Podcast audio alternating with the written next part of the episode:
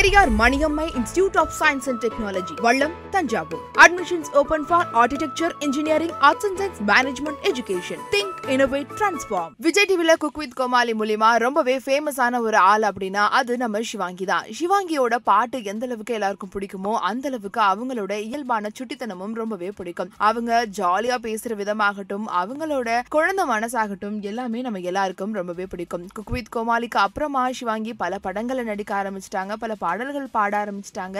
இப்போ ரீசெண்டாக இன்ஸ்டாகிராமில் சிவாங்கி லைவ் வந்தாங்க. அப்போ அவங்க கிட்ட ஒரு ஃபாலோவர் ஒரு கேள்வி கேட்டிருக்காரு. என்னன்னா உங்களுக்கு எப்போ மேரேஜ் அப்படிங்கிற மாதிரி கேட்டிருக்காரு. அதுக்கு சிவாங்கி ஒரு அட்டகாசமான பதில் சொல்லியிருக்காங்க. அது என்ன அப்படின்னா எனக்கு மேரேஜ் இன்னும் எயிட் இயர்ஸ் ஆகும் அப்படிங்கிற மாதிரி சொல்லியிருக்காங்க. ஸோ சிவாங்கி கெரியரில் கான்சென்ட்ரேட் பண்ணலாம் அப்படின்னு முடிவு பண்ணிட்டாங்க. எட்டு வருஷத்துக்கு அவங்க மேரேஜை தள்ளி போட்டிருக்காங்க. ஸோ அவங்களோட கெரியரில் அடுத்தடுத்து என்னென்ன முடிவுலாம் எடுக்க போகிறாங்க அப்படிங்கிறது ரொம்பவே எக்ஸைட்டிங்காக இருக்குது இதை பற்றி நீங்கள் என்ன நினைக்கிறீங்க அப்படிங்கிறத கமெண்ட் செக்ஷனில் ரிவீல் பண்ணுங்க. இந்த மாதிரியான செலிபிரிட்டிஸோட எக்ஸ்க்ளூசிவான நியூஸ்ல தெரிஞ்சுக்கணும் அப்படின்னா சினி உலகம் சேனலை சப்ஸ்கிரைப் பண்ணுங்க. Periyar Maniammai Institute of Science and Technology Vallam Thanjavur. Admissions open for BTech aerospace engineering think innovate transform உங்ககிட்ட யாராவது சொல்லியிருக்காங்களா? மேம் நீங்கள் ஓவர் ஆக்டிங் பண்ணுறீங்க நான் தான் ஆல்ரெடி அதில் நல்லா நடிச்சிட்டேனேப்பா. திரும்ப எதுக்கு என்ன அதே மாதிரி கூப்பிடுங்க உங்களுக்கு தோணி இருக்கும்ல உங்களுக்கு புரிஞ்சிடுச்சுல்ல? அப்போ அதான் எனக்கு ஃபீலிங்கும் அதே தான்